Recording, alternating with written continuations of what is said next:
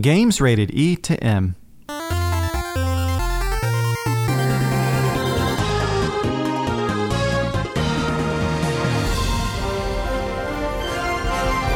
Welcome to Nintendo Power Podcast. This episode, we share tips for Super Mario Maker 2 from the experts in Nintendo Treehouse.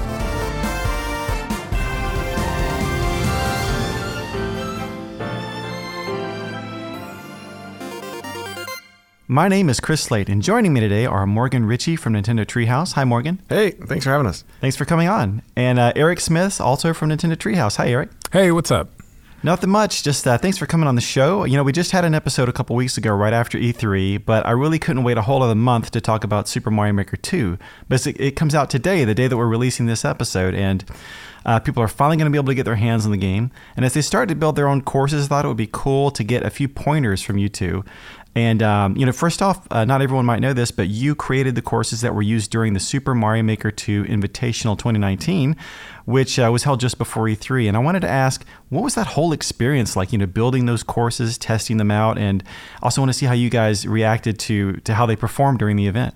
Morgan, you want to you want to start that out? Yeah, and I I think to pro- most properly answer the question, I have to rewind a little bit. Um, we actually had the good fortune of working not just in localization on Super Mario Maker 2, but also on the original Super Mario Maker. And as part of that, we also ended up making the courses for uh, the NWC uh, 2015. Correct. Um, and 2017. And 2017. Yeah. Um, and it's funny because. Oh, if I could interrupt, I think I remember that you, your um, some of the first courses you made were actually added, put on the disc for the original Super Mario Maker. Isn't that right? Correct. Yeah, the uh, NWC 2015 one through four uh, made it onto the disc. Uh, and but back then in 2015, I mean, we it wasn't necessarily that we were sort of uh, had this pedigree of, of you know being level designers, right. but being working in localization, we were working on Super Mario Maker. and We had played it probably more than anybody in North America at that time, right. or at least at NOA, you know. Yeah. And uh, so we just by it was sort of like we want to feature this game in the World Championships. Yeah. Like we need some levels. Can you guys yeah. make some levels? And it, it, sort of led us down this this path. Um, yeah, which is still going. So yeah, it was really cool to get a chance to sort of. Uh, you know, make them again for this uh, invitational. Yeah, yeah, it was. Uh, it's been an awesome experience. Uh, as Morgan said, we kind of were that the first people like on in the Western Hemisphere to like have this much experience with the original Super Mario Maker. Uh, and you know, obviously, we've played every 2D Mario game ever made. Pretty much uh, every Mario game ever made. Um, that's that's true. I think I have. Yeah, I think I have too. Just because uh, I love Mario, so. Um, it was uh, it was a an honor really to be able to make the courses uh, for all of these uh, NWC Nintendo World Championships course uh, champion thing tournaments. tournaments. Yeah, tournaments. Yeah, and uh, it was interesting because the in the first Nintendo World Championships, making the the levels was sort of. It, I've learned so much about making good levels like since then almost since the games yeah. come out because once the game came out you sort of had this mass like everybody making courses courses for all these other you know the games done quick events uh, just the mass amount of you watching streamers play courses but in the original Nintendo World Championships in 2015 I mean we wanted the levels to be compelling but you're nobody had really seen the game at that point. So I look yeah. back at some of those courses and I'm like, man, why would I why did I do that? Why did I put that enemy in that in that box? Like control the player like that. But also like we wanted those wow moments and nobody knew you could even do a lot of that stuff. Yeah. Um, we also didn't have checkpoints back in that uh, that, right. that version thing. So uh, I know you're asking us about the invitation, but we, rewinding back, I learned so I had to sort of go back re I rewatched those courses, rethought about those courses, and then when making for the Invitational was like, okay, this is not a new, an unknown thing. Mario Maker is a known you know, quantity at this point. Mm-hmm. There's been so many courses created by the community, right. but now we have a chance to showcase Super Mario Maker 2 and also sort of put uh, to bear all of our the things we've learned about making courses that we think are cool and fun and polished. And I think that inspired. I think I'm more proud of the courses we made for this one than the original because we didn't have the sort of wow factor of the game being this unknown thing and being able to rely on these like amazing visual moments right. and like on what you can do that, you can do that. At this point, we a lot of this stuff was known in the community and, and sort of mm-hmm. in our Nintendo Direct about Super Mario Maker 2. So it became really more about like really quality course design, hopefully treating the player fairly, um, wow wow moments for the viewer and the players, things like that. Yeah, for the most part. But there there's also that uh, that element of we want to show off everything that's new in this game, that's in the game in general. You know, uh, so there's this delicate balance of making a, a course or courses that uh, you know are truly competitive, you know, that don't have a lot of kind of like this RNG, like random elements uh, where one player is going to be uh, treated unfairly and the other's going to gain an advantage because of that. Yeah. But you kind of have to mm-hmm. balance that with like, we also want to show everything that this game can do. Uh, so it's, it is this delicate balance of, of creating something that is super competitive, but maybe not exciting to watch because there's not those wow moments. Yeah. Uh, and something that is going to showcase a lot of those awesome moments. Like I, I remember in uh, there was a course uh, for NWC 2015 where it's like this kind of uh, maze puzzle thing where you come up to these four doors that are numbered, and you walk into this door and you don't know what's on the other side. Uh, one player might choose the right path and gain an advantage. The other player might open the door and see like three giant Bowser's, you know, staring them down. And you know, at the competition, that gave that was a huge wow moment. And I remember being there and hearing the crowd like ah, just kind of like gasp in shock that there were three Bowser's like stacked on top of each other. Oh, I remember that. Yeah. Yeah, and um, you know that that was something that might not, you know, if this was like a pure just like competition, you know, that might not be fair to do to the player, but like it's we also trying to show the game off. So. Yeah. And we have and making courses for events like this, you sort of have to think about the player and the viewer. So you're you're making courses that you want the players to you know have fun playing to to be a, a challenge but you also want the viewer to have a good time too so yeah. there's a lot of things i think i might do if i was if i was making a course just to put online and sort of challenge just players but when there's a whole audience watching you sort of want you don't want players to get too far ahead of one another. You kind of want there mm-hmm. to be that mm-hmm. tension of can this mm-hmm. person in second place catch up.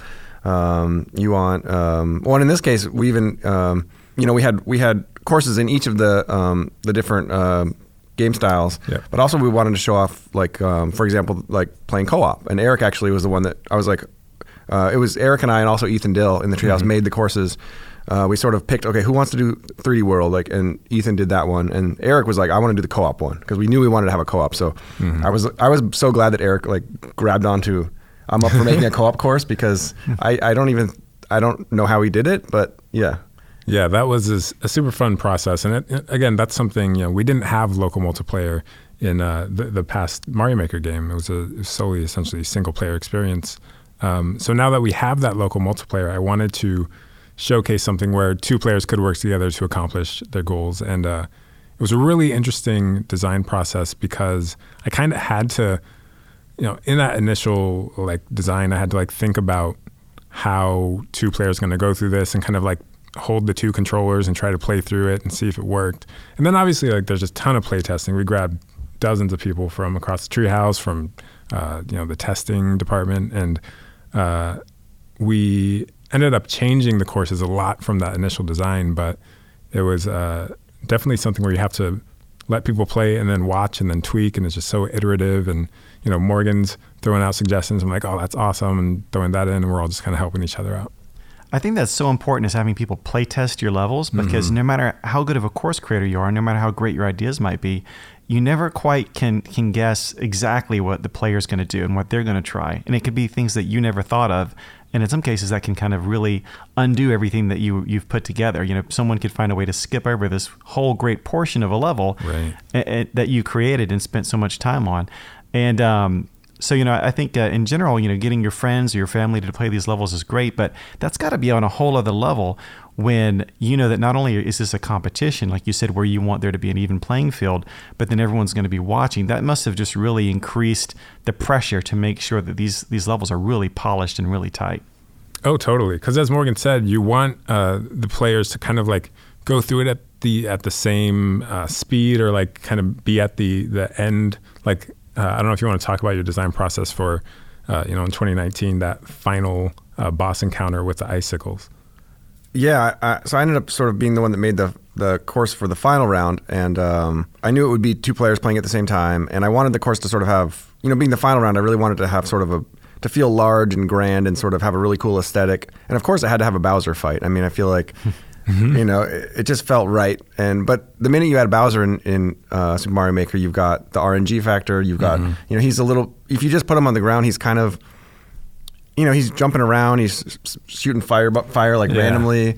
Um, if you have a if you have a mushroom or, or super flower, you can just sort of damage boost your way through him, like take a hit, and when you're blinking, just run past him. That feels cheap and it's kind of anticlimactic at the very end of a competition like that. Yeah, so I really, but I was like, I gotta have a. So I spent, I probably spent a week sort of tinkering with what, this final boss fight, where I was like, I gotta have Bowser, I'm gonna have lava, um, and I was like, I'm gonna attach Bowser to to one of the tracks, so you can't, so you can't get past him. Then I kept having to fill in. I would like fill in all of the like the blocks around him, but I didn't want it to feel too cramped. But there's a point where to like not let somebody sneak th- past him, you have to sort of pack him in pretty tight. I was just, I was like, well, if I, I don't want someone to be able to damage boost their way past him, so I'm not going to give you any power ups in that. lore. So there's all these little things that end up going into the overall course design. We're like, okay, no power ups because I don't want someone to ever have a chance to like take a hit. Um, but because of that, you don't want it like in that course. It sort of starts out in a um, in a Bowser's Castle, and then I knew I'd have a subworld that I wanted to be vertical, and I got into sort of the ice idea. And then once I had the ice, I was like, oh, it's fire and ice. I was like, that's really cool. And then I was like, well, there's no reason icicles can't be in the castle too. Like that's kind of cool. That's the ice castle. And just see how the color, you know, the, yeah, the I get, I get really into the good. aesthetic stuff, and that's one of the neat things about making having sort of a reason to sit at your desk and spend an entire day making a course, and knowing that there's gonna it's gonna sort of get this large uh, viewership. It's it's there's sort of a lot riding on it. Is Mm-hmm. it gives you the reason to go all in on everything: gameplay, aesthetic, play testing, Yeah. Um, the kind of stuff that I mean, I'd like to think that I would do that when I'm making stuff at home, but it's like you have this extra motivation to go uh, way above and beyond, and um, I love that because uh, I feel like. Um, I mean, yeah, I, I don't know the hours we put into this, I, I, I, I wasn't counting, but it's a lot. but yeah, it was a lot. Um, and yeah, just tinkering around. Like I, I made a boss fight with Bowser. Probably I made something and then wiped it out. Made something, wiped it out. I just I. I, it, w- w- took like the sixth iteration till I kind of got figured out. Wait, you can s- I can stand on the icicles and we jump off, then they can hit Bowser, and I can do this, and it just sort of all you know, I'd love to say that I had this whole plan in mind when I set out, but a lot of it is it's that iteration, playtest, seeing what people sort of uh, what they like. Wow, that when someone's like, "Wow, that's really cool," you're like, "Okay, I'm on the right track. Like this is Yeah. this is getting somewhere." Yeah. Now, during all those countless hours that you guys worked on those levels and all the levels before, um, what are especially for Super Mario Maker 2 specifically, all of the new features and the new parts that have been added? What are some things that you discovered about some of these new parts, and maybe what are some of your favorites? And um, you can give us any tips on how to maybe incorporate those into levels that people might not uh, necessarily know straight when they start playing the game. Sure, yeah. You know, we uh, for the championship levels, you know, you may have noticed there's a lot of on-off switches in there, which are a new course element, um, and basically those uh, interact with a bunch of other objects. So uh, there was this awesome moment in that last level, Morgan, where uh, you get to the end of that first section and. Uh, What's the name of that? Oh, the thing? skewer? The skewer, yeah. Yeah. So the skewer comes up and hits the uh, on-off switch, and basically like turns off these blocks that one of the competitors was hoping to land on, and just he face plants into the lava, and uh, you know everyone was like, oh, they, they felt it was like kind of trolly, Yeah. But he had a chance to, you know, you gotta you gotta be aware of your surroundings, man. Yeah. I mean, it, it was right there, and it's like the skewer interacts with those uh, on-off switches and can turn off blocks, and then uh, you know, same thing with icicles. You know, interact with on-off switches. The uh, shells interact with on-off switches. So Yeah. there's uh, like in in uh, the co-op one I made for this for this uh, last championship. Uh, there's this section where you go through a pipe, and both players uh, kind of have to like time their jumps on these platforms. But the platforms uh, are switching on and off by themselves, and that's because uh, there is a you know cannon that shot out a, uh, a shell and is kind of like bouncing back and forth off a wall and then off the on-off switch, turning all the platforms in the area on and off like at a very uh, steady rhythm. Kind of recreating the, the blinking block almost from the Super Mario 3D World style. Exactly. Yeah, and then you can kind of vary the speed at which that's turning on and off by you know making the wall that it's bouncing off on the opposite side like farther away. Um, So you, there's so much you can do with on-off switches. Yeah, I think I think people are going to go completely nuts with those because yeah, there's so many ways to trigger them. You can have the player just jump and hit it. You can have enemies trigger it. You can have skewers hit it. You can even have thwomps trigger them, but the thwomp you have to be close enough to like you can have a sideways thwomp trigger on off switches, but the thwomp won't move sideways until you get close enough to trigger it. So that's completely different. Like a skewer that's just going to keep going in and out on its own rhythm if you're close Right. enough.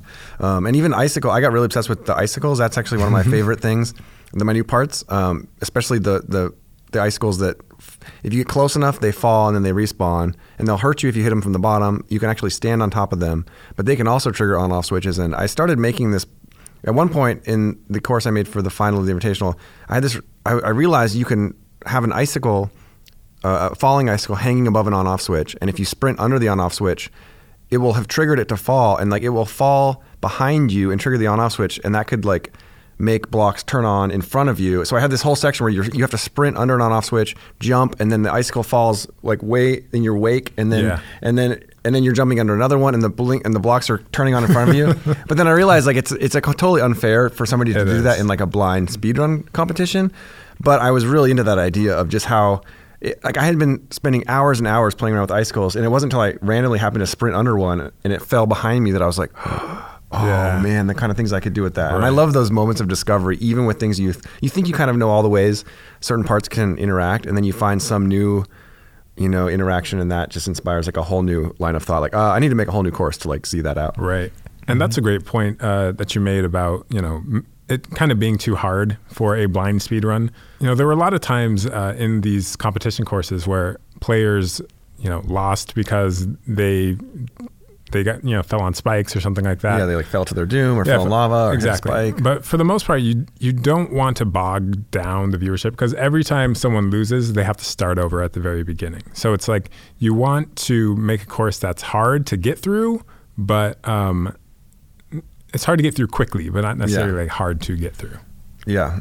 Yeah, yeah, even a couple years after the original uh, Nintendo World Championship uh, in 2015, the dev team in Japan actually asked us if they we could make a course for one of their events, and which was a huge honor to us to have them reach out to us, and they wanted it to be the final because they just you know they were inspired by some of the things we had done. They're like, ah, it's, it's different than what we would think of. We want to see what you do for this. And I remember we made it. Our, we're like, okay, this is going to be for the final round. It's going to be two players at the same time and we we definitely want those players to stay as close as possible. So we intentionally our number one like we set out and we're like, let's let the player not be able to lose a life in this course, like period. Right. And that was really fun because we had you know we'd it's kind of come a the way to get fun, that but it's actually really hard to do. To- Yeah, to, so- make a course where yeah, the player can't lose a life is It's actually very challenging, and we we had to come up with all these tricky jumps and tricky things, and like we, it almost ended up feeling like this super challenging like like obstacle course or something because it, it you had to do all the sort of calisthenics and and uh, acrobatics you'd have to do as a as a Mario player, but there was never sort of that fear of like oh if I do that I'm not gonna you know I'm gonna have to start over Right. um, um, and and again yeah not that we did that for every one of the courses um, in the Invitational, but we definitely uh, sort of kept that in mind. Uh, That's something that's been on, on my mind just creating my own courses is is thinking about them eventually being downloaded and, and played by other people. Um, is uh, ideally I would like to make the course um, uh, you know challenging, but not to where you're constantly you know getting stuck or certainly not getting frustrated or losing a lot of lives. Uh, but then sometimes there's this particular challenge, and I think well.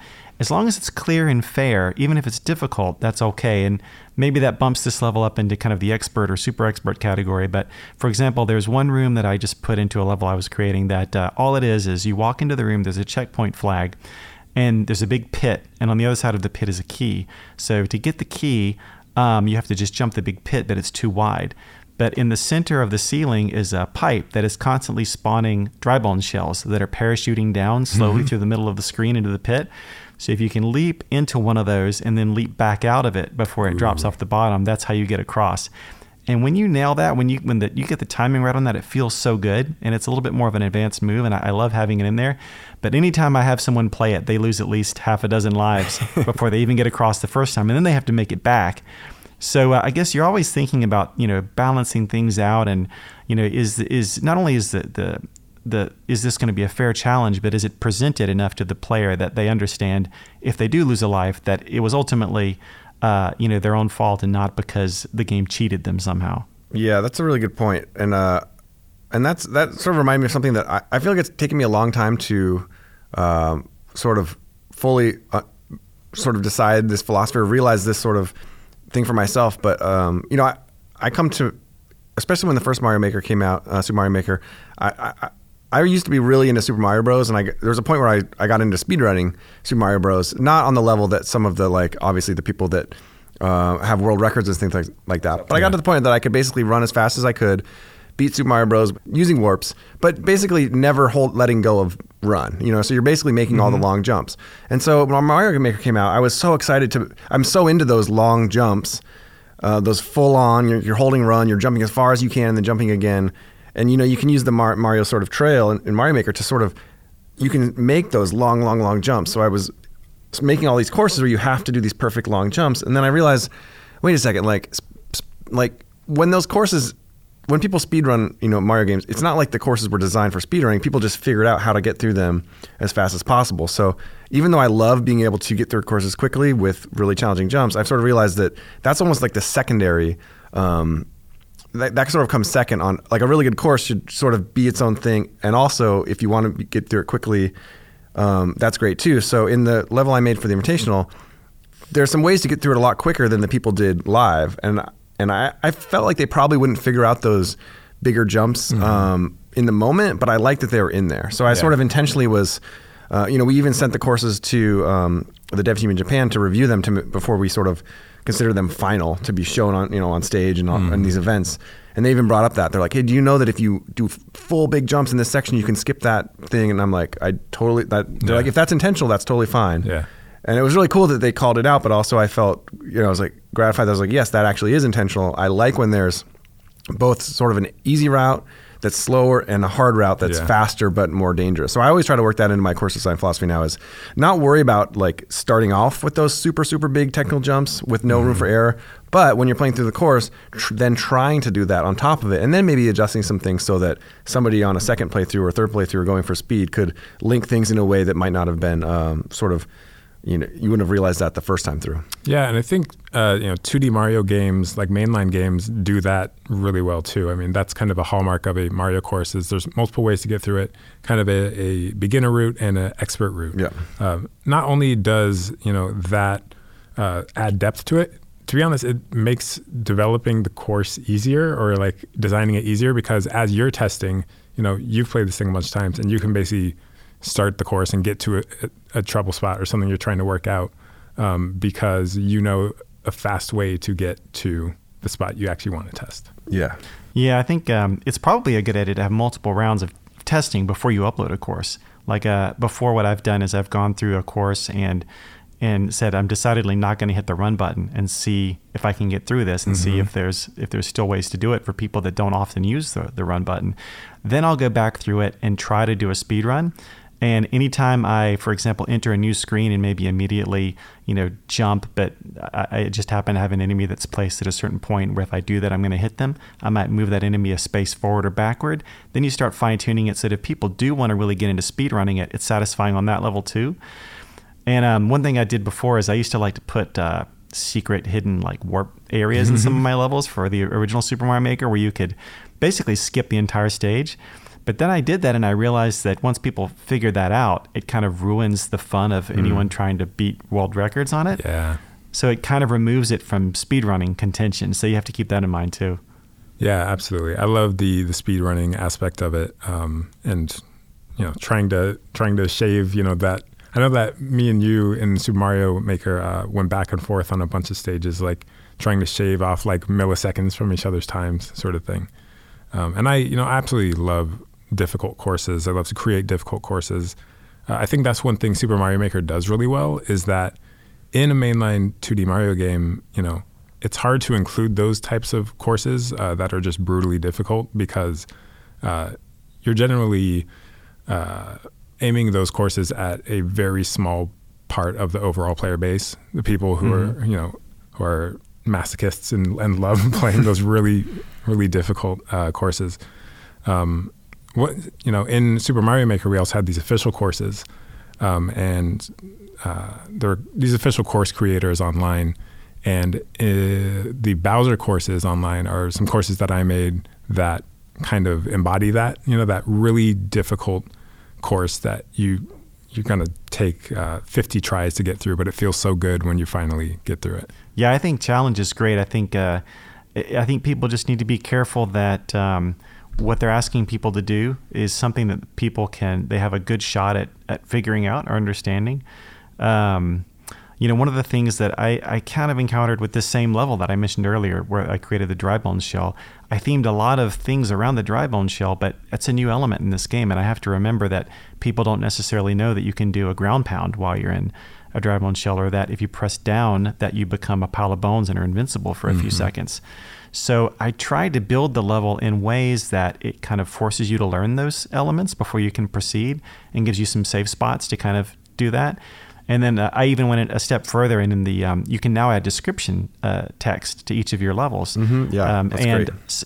I even added the the dry bone shell controls. Basically, it was, was this description text for that level. So I think um, it's fine to offer challenge, but I think as as uh, as you would maybe be taught in the tutorials in the uh, Yamamura's Dojo section of the game, is uh, always keep the player in mind, and you know don't necessarily think that it's it's going to be great if you stump the player. Ultimately, what you're hoping the player does with your level, whether it's challenging or not, is just that they enjoy themselves. Yeah, that's a great point. Yeah, and yeah, I love in the in the Yamamura uh, Yamamura's Dojo and Super Mario Maker 2, uh, not just the lessons, but it's it's so simple, but just that you can look at the, the controls for every every um, you know style because mm-hmm. there's some of those mm-hmm. jumps like you know in 3D World you can do the I'm, I can't I don't even know the name of it. You hold down for a few seconds and then jump and you do kind of this the backflip backflip yeah. jump and like I don't I don't even know yet. Like, could I make a course where you have to do that jump? And and yeah, that the player might not realize that, but maybe you could you know put that in the description or just call it. You know, call name the course backflip. You know, backflip right. master or something. Because yeah. um, there's mm-hmm. all of those every style has well maybe not the original but all the styles have these extra jumps that and little moves that um, i'm excited that there's a really easy way in the game to sort of uh, remind yourself refresh your memory all this stuff. And the way that people are going to i can't even i am so excited for this game to come. Uh, uh, just to see what people do because there's just so yeah. many new uh, combinations new parts and the uh, yeah it's it's going to be so exciting. Yeah people are going to do some wild things that certainly the dev team never imagined that that could happen. When you test this many elements that can interact with each other uh, and just throw it out there for for you know so many people to play, uh, it's gonna get wild. Yeah, absolutely. So. Before we close out the the Super Mario Maker 2 discussion, what are some final tips you guys might give? Um, if maybe even say some of the most important tips that anybody can kind of apply to their own levels to, to make great courses. Um, so one thing I just, I mean, it might be obvious to a lot of people, but maybe not to newer makers, is that when you're making a course, you know, you can um, you can press minus, and that'll drop you to, into playing your course uh, wherever you're at in the level. But if you press and hold minus, um, you'll play it from the start, and it's important to like when you're making a section to always play it from the start to see to make sure everything kind of loads in, that the timing of things works out. Um, so I'll usually do that. I'll sort of make I'll be making things and tapping into play and sort of working them all out as I go, but I always take time to restart from the beginning to make sure if I'm running through it or walking through it that everything's happening in the right. Um, you know, just the timing is working out the way you expect it to. Same thing when adding a pipe and making a sub area. You know, make sure you go out of that pipe and back in to make sure that maybe enemies you've added or, or traps mm-hmm. or triggers that you kind of realize that timing um, you don't want to. I mean, you'll eventually probably you'll have to play the course to upload it, but you can save yourself a lot of trouble by playing yeah. it from the start. Um, well making so that you don't have to sort of you make a whole course and then realize ah this isn't quite right. Like what's going on here? Mm-hmm. um, that's I, I, gotta say thanks for that tip because i knew you could press uh, obviously minus to start playing the course you're making in the moment. I didn't know that if you held it you start at the beginning. That's pretty helpful. Yeah it's great. You hold it and you kind of and then it drops you in right at the start as if you had started the course you know um, naturally, yeah. naturally, and that's great for sort of testing out that full full on uh, run through. I'd say another thing people might not know is that if you click in on the sticks, you can also zoom way out or zoom way in. But if you zoom way out, you can see the entire, uh, for example, two full screen height of, of a horizontal uh, layout, and uh, you can also grab a lot more in that um, from that viewpoint.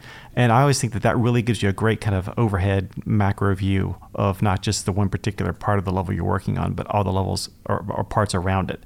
So um, that's another great thing to use, I think, when you're building a level. Yeah, I've been using that a lot, the view mode, because I like I really go all in on the aesthetics of the courses, even if there's something way at the top of the screen and maybe no one will see it. I like to sort of fill in the block. I don't know. I go, I go really overboard with that stuff. But from that view mode, yeah, when you're zoomed out, you can't select a new part to add in, but yeah, you can you can multi-grab anything you already have there. You can copy it, so you can fill in those large swaths of ground blocks or you can uh, copy element uh, like if you're adding coins you could you could just switch to copy and from that zoomed out mode you could like do an artistic layout with coins just by copying one you already have. People are going to really, I think, use that a lot for mm-hmm. that. Um, exactly what you said, that bird's eye view. and just sort of stepping back. It's like a painter stepping back from their, you know, from their Right. their painting and like look, you know, okay, it looks pretty. Yeah. good. Yeah, I would say uh, my tip is is you know think about the aesthetics of your level. Think about uh, how your level looks to you know, a new player who's never seen it. Um, you know, I I do see a lot of uh, levels that are like kind of have just too many elements in them. You know, there's nothing wrong with levels of having just Goombas for bad guys. Yeah. You know, or ha- or having you know just certain materials or or focusing on certain colors. You know, I mean. Uh, I think the aesthetics really add to the experience, and it is there's kind of an art element to it. You you have this huge palette of uh, uh, parts that you can place anywhere, uh, but that doesn't mean you should place everything anywhere. Um, I think uh, things like, for me, one of my pet peeves is when uh, people have just like floating dirt blocks, you know, in the air that aren't really supported by anything. I'm just like, you know, that maybe those could be bricks, you know, and and and you can take uh, kind of inspiration from actual Mario games. You know, like they're never going to have floating dirt blocks because dirt doesn't float. But in in, in Mario's world in Mushroom Kingdom, hey, bricks can float. That's just that's just how it is. Um, and I think you can do a lot of cool things with you know like uh, these uh, these platforms that basically uh, add to the background, right? So Mhm. All right. The Yeah. semi-solid uh, platforms. yeah, the semi-solid platforms. Basically, you can have if you want to have dirt, dirt suspended in the air, maybe throw a semi-solid platform that looks like it's holding it up, so there's some sense of gravity to the to the environment. Um, I think that really uh, adds to the experience for the player who's playing through it and like, wow, that is actually really cool. Even if they're just running by it, you know, at, at as fast as they can. Yeah. I think it helps. Yeah, Eric. I think uh, when Ethan and I, I think Eric has always, and again, this is this is just a style we were using. I mean, you could you could do whatever you want in Mario Maker, but having these things in mind, I think, really sort of help you. Uh, Ethan, Dill, and I, when we were making courses, we sort of had Eric's sort of, it's like Eric's uh, philosophy of course aesthetics in mind. Um, because even when I was making the final course, I wanted icicles, but I didn't want just an icicle attached to nothing, but I wanted it attached. So I would use a semi-solid. You know, I was like, what would Eric do? Okay, I'll use a semi-solid brick thing, add that in the background, and then have the icicle right at the bottom of it. So it kind of looks like it's maybe hanging off something. And doing that, I think actually, it's not. It might seem sort of superfluous when you're like, oh, that's not even gameplay, but it really does. By sort of thinking, how is everything in this in this course supported? What's holding things up? Where are things coming from? Uh, it really, I think, will inspire, make your course feel more real, and inspire you to sort of keep putting more and more finishing touches on it. Yeah, I think those are great points, and, and it reminds me of some of the lessons in uh, Yamamura's dojo where they talk about the atmosphere you create and how simple changes in, in, in the parts you use and the arrangement um, can really create a different kind of um, feeling in the player. So I think that's hugely important for sure. Um, one thing that I'll add is I, I'm I usually I'm pretty bad myself at just sitting down in front of the screen and just coming up with something on the spot. And when I do, and I'm kind of building in inches, I tend to kind of um work myself into a corner. So what helps for me is is to just go away to some scratch paper and, and start sketching out different ideas. And uh, for one of my stages recently, I found it even really helped. I, I sketched them down really quickly on index cards because I had all these ideas for different parts of a stage, but I didn't know how they would fit together. And then I was able to reshuffle the cards and kind of put them in different configurations until I felt like that was a good pacing. And then I filled in the gaps, and that really helped too. So I think don't maybe sit down and, you know, just like you wouldn't have um, someone sit down and just freehand draw a final illustration without first roughing it out. I think uh, I think the early work really pays off in the end. That's a good point, and yeah, yeah, that's definitely one way to go about it. And uh, I, I personally prefer that method, but there's something to be said for uh, just going into the software and kind of taking stuff and throwing it everywhere and see where it lands. And uh, you know, that's at least a good uh, way to come up with new concepts or ideas, which you can then refine further. Exactly. All right. Well, thanks so much. And I mean, I could talk about Super Mario Maker 2 all day, but uh, we're running out of time, so we got to move forward. And um, we're going to next talk about Players Pulse. And as always, we usually go out to Twitter um, for Players Pulse and ask uh, the fans to answer certain questions. And this time, um, actually, still keeping on the Super Mario Maker 2 theme, we put a poll up. And what we wanted to know was here, just days before the release of Super Mario Maker 2, as we're recording this, um, we wanted to find out um, which new feature or part players were looking forward to trying first. Not just, um, I mean, I'm sure they're looking forward to multiple features in the game, but what are they going to dive into as soon as they get their copy of the game? And I thought it was very interesting. So I'm going to share the results uh, so far with you here. 30% said they were looking forward to trying story mode first. Obviously, that's going to be a huge part of the game. 27% want to dive into multiplayer right away. 23% um, really are looking forward to player, playing others' courses as the first thing they do. And then 20% want to start really digging in and making their own courses right away. So, pretty even spread between the, the, the top ranking one here and the bottom. It's only about 10%. Um, I think it just speaks to the broad range of things you can do in Super Mario Maker 2. Yeah, that's really cool to hear. you know, people are excited about those things. And for me, story mode is absolutely incredible. Uh, you know, the first uh, Super Mario Maker game uh, didn't pay you know necessarily as much attention to the to the story mode because the game's you know sole or not sole but uh, the main focus is uh, creation uh, and playing mm-hmm. other people's courses. But this time around, the story mode is totally full featured. Uh, and it is super fun. Some really challenging stuff that you're not necessarily going to see in a in a mainline 2D Mario game. Uh, and I'm really excited to see how people like it. Yeah, I think that's the first thing I'm going to do too. Even though I'm going to, I want to jump in and start making my own. I'm going to actually play through the entire story mode first because I haven't seen all of those courses yet. I didn't get a chance to play all of them when the game was in localization, and uh, you, you, know, I know that even the dev team. Um, uh, having uh, talked to Mr. Tezuka at E3, he's even so excited about those courses, like what the dev team was able to do, because they were able to really make all these all these courses in that story mode that sort of show you a different take on a different part or a different theme or a different style. Um, and each one is sort of a different little, a, a, different way to look at something or a different little inspiration. And they all have that polished feel of a of a real course that I think people are really going to uh, take a lot of inspiration from. Mm-hmm. Yeah, and I think it's a great place to start too because those courses do such a great job of, of introducing the new parts and mm-hmm. really teaching you how everything works. So I think after you've gone through a bunch of these courses, then you'll have a much better idea of what's possible when creating your own courses. Yeah, that's a good point. All right, well, now we're going to move on to pros picks. Uh, this is where we talk about games that we've personally been enjoying lately.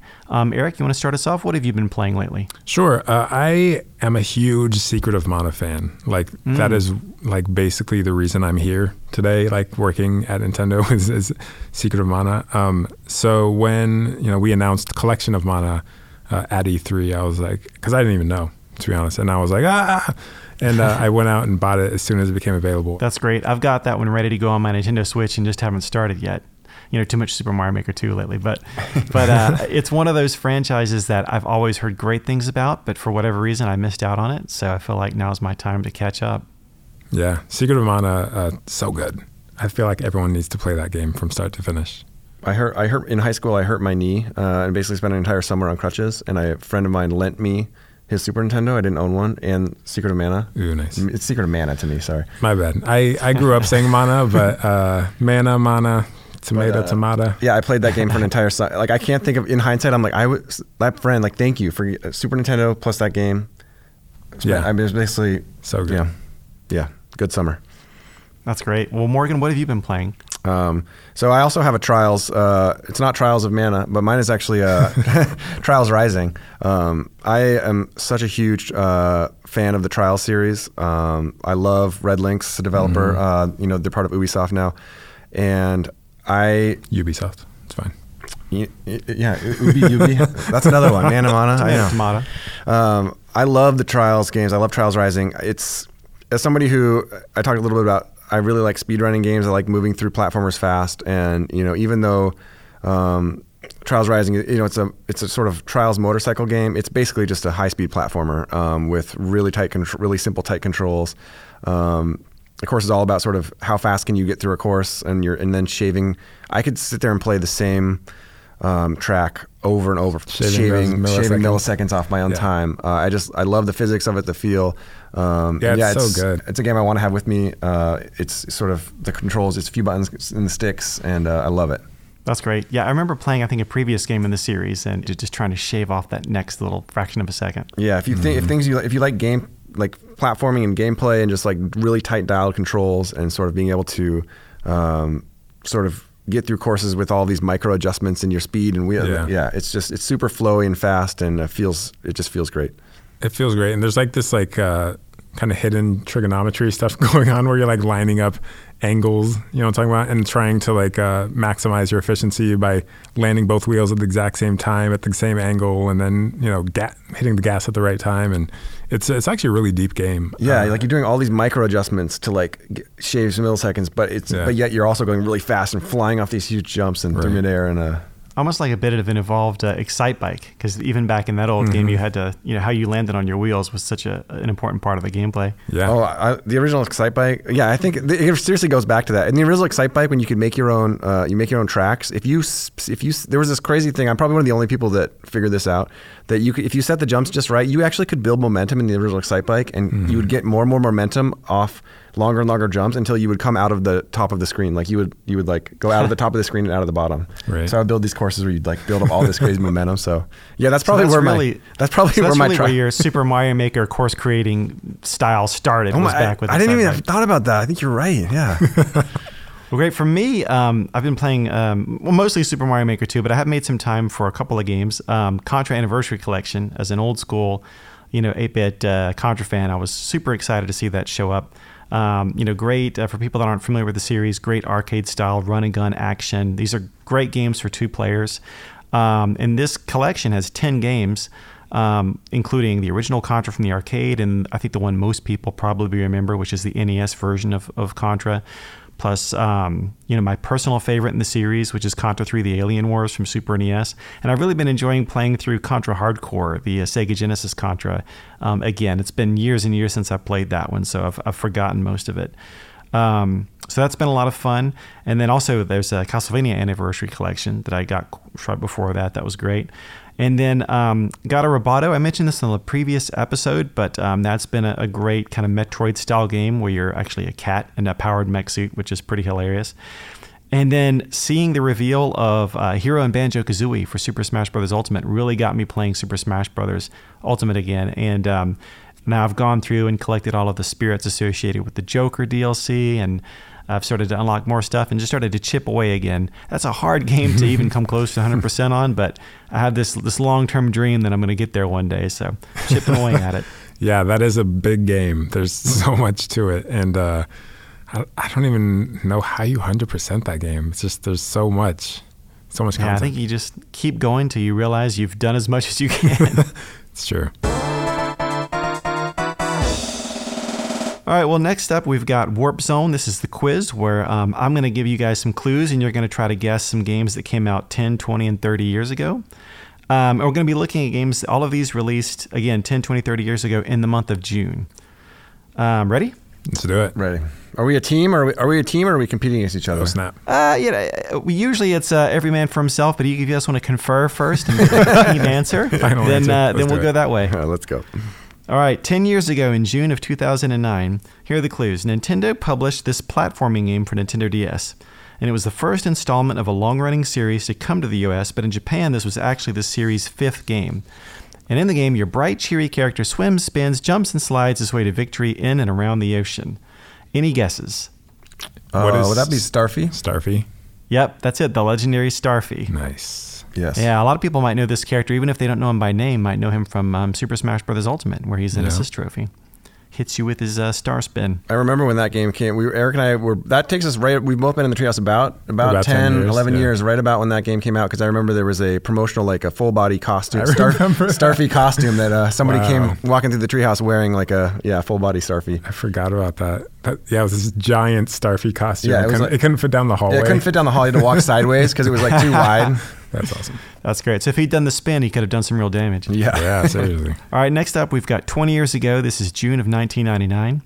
And the clues are Nintendo published a game for Game Boy Color that was a spin off from a major franchise with a lot of familiar faces, in which the goal was to hit bumpers and other targets with a ball to get a high score while also collecting 151 different things. Any guesses? Ball to hit targets and bumpers. Say the game also included two boards, a red board and a blue board. I mean, this sounds 151. You got red and blue. This sounds very Pokemon, but it's not like Pokemon Puzzle League. It's like Sounds like. Uh, was there? I, I have no idea. Was there like a Pokemon pinball game? I have no idea. I'm stumped. po- Pokemon. I'll Pinball. accept that. Pokemon, yep, Pokemon Pinball. Yes. nice way to to to, to uh, figure out a game that you weren't even aware of. All right, the next one is uh, uh, this one's 30 years ago, June 1989. Capcom published an action uh, sorry, Capcom published an action platformer for NES in which you use a wide array of special powers to take on eight tough bosses and one despicable doctor. This is the second game in a classic long-running series and many fans still consider it to be the best. What is Mega Man 2? That's it, Mega Man 2. Yes. This was a, that was a crazy month, by the way. June 1989. We also had, um, uh, let's see here, uh, Teenage Mutant Ninja Turtles, Track and Field 2, and The Adventures of Bayou Billy. Nice. Oh man, I played so much Mega Man. I, I listen to the Mega Man music. Like I don't even know from which game, but I have like a Mega Man music playlist that I use at work sometimes when I really need to get stuff done. So good. Yeah. Yeah. Or when you want to fight for everlasting peace, just pop up those tunes. I can't believe that game's 30 years old, by the way. I can't either. That is wild. I played a lot of Mega Yeah. Man as a kid. All right, well, really quick before we wrap things up, we're going to go through the game forecast, and this is where we take a look ahead at some key Nintendo Switch games coming in July. Um, starting things off this month, we've got on July 4th, Stranger Things 3 The Game from Bonus XP and Netflix. Nice. On July 12th, we have Dragon Quest Builders 2. And on July 19th, there's Marvel Ultimate Alliance 3 The Black Order. And then on July 26th, we've got two big games Wolfenstein Youngblood from Bethesda Softworks and Fire Emblem Three Houses. Wow, that's a lot of good stuff. What pops off to you guys? Um, I mean, Fire Emblem Three Houses. I'm super super excited. Um, that might be the easy answer because um, you know working in the treehouse, but I mean. Seeing the work that's gone into that game, just the amount of uh, passion from the development side, from the localization side, from uh, everyone involved with it, the game just has so much to offer people, the fans of that series, new people to it. The story, the voices, the gameplay. It's it's like an epic. It's not even understatement. It's an epic. It is an epic game, uh, and I'm really excited for people to dive into that world. Yeah, I've been purposely trying to avoid that one so I can actually enjoy it when when it comes out. Yeah, me too. I've been really looking forward to uh, that game, and I wasn't always a big fan of the series. It was Fire Emblem Awakening, I think, that was the one I really jumped in on, and I've gotten every one since. So I can't wait for this one. Nice. Eric, what are you looking for? Uh, for me, I gotta say Wolfenstein Youngblood. I mean, uh, you know, I'm a big shooter fan and uh, have been playing Wolfenstein since the original Wolfenstein 3D on uh, on PC. So uh, For like 46. yeah, 386 even man. um, yeah, it, uh, it. I'm super excited for that. Yeah, I'm I'm looking forward to that one too. I'm really looking forward to all these, but uh, just one that you guys haven't mentioned yet, uh, Stranger Things three. Yes. Um, which is you know I'm a huge fan of the the television series, and I'm really looking forward to the the season three. But the game looks to have that that pixel art style and kind of that old school um, beat 'em up kind of gameplay that you don't see very often these days. So I'm really curious to to try that game and, and hopefully like it as much as I like the show. Yeah, me too. I love the show. I'm excited to uh, watch it when it comes out and play the game. And it's cool that they're synchronizing the launch of the show and the game uh, at the same time, which is super awesome. Yeah. Yeah. Both on July 4th. I've got to make sure I watch the show first so I'm not spoiling the show when I play the game. I'm sure they've they've taken that into account. They're not going to like throw spoilers in the Just game. play and watch at the same exact time. It'll be maybe it. yeah. yeah, that's the way. All right, well, Morgan and Eric, thanks so much for coming on the show. Yeah, of course. It's been super fun. Yeah, thanks for having us. I, like I think you said it earlier, but yeah, we could talk about uh, Super Mario Maker 2 all day. Um, true. so excited for people to have it in their hands now, and uh, I can't wait to play all the courses that are maybe being created right now. Absolutely. All right, we'll see you next time. Thanks. Thanks. That's it for this episode of Nintendo Power Podcast. If you have any comments or questions you'd like us to consider answering on the show, you can email us at nintendopowerpodcast at noa.nintendo.com. Also, we always appreciate it if you can leave us a review and be sure to subscribe so you get new episodes as soon as they're ready. Thanks for listening and keep playing with power.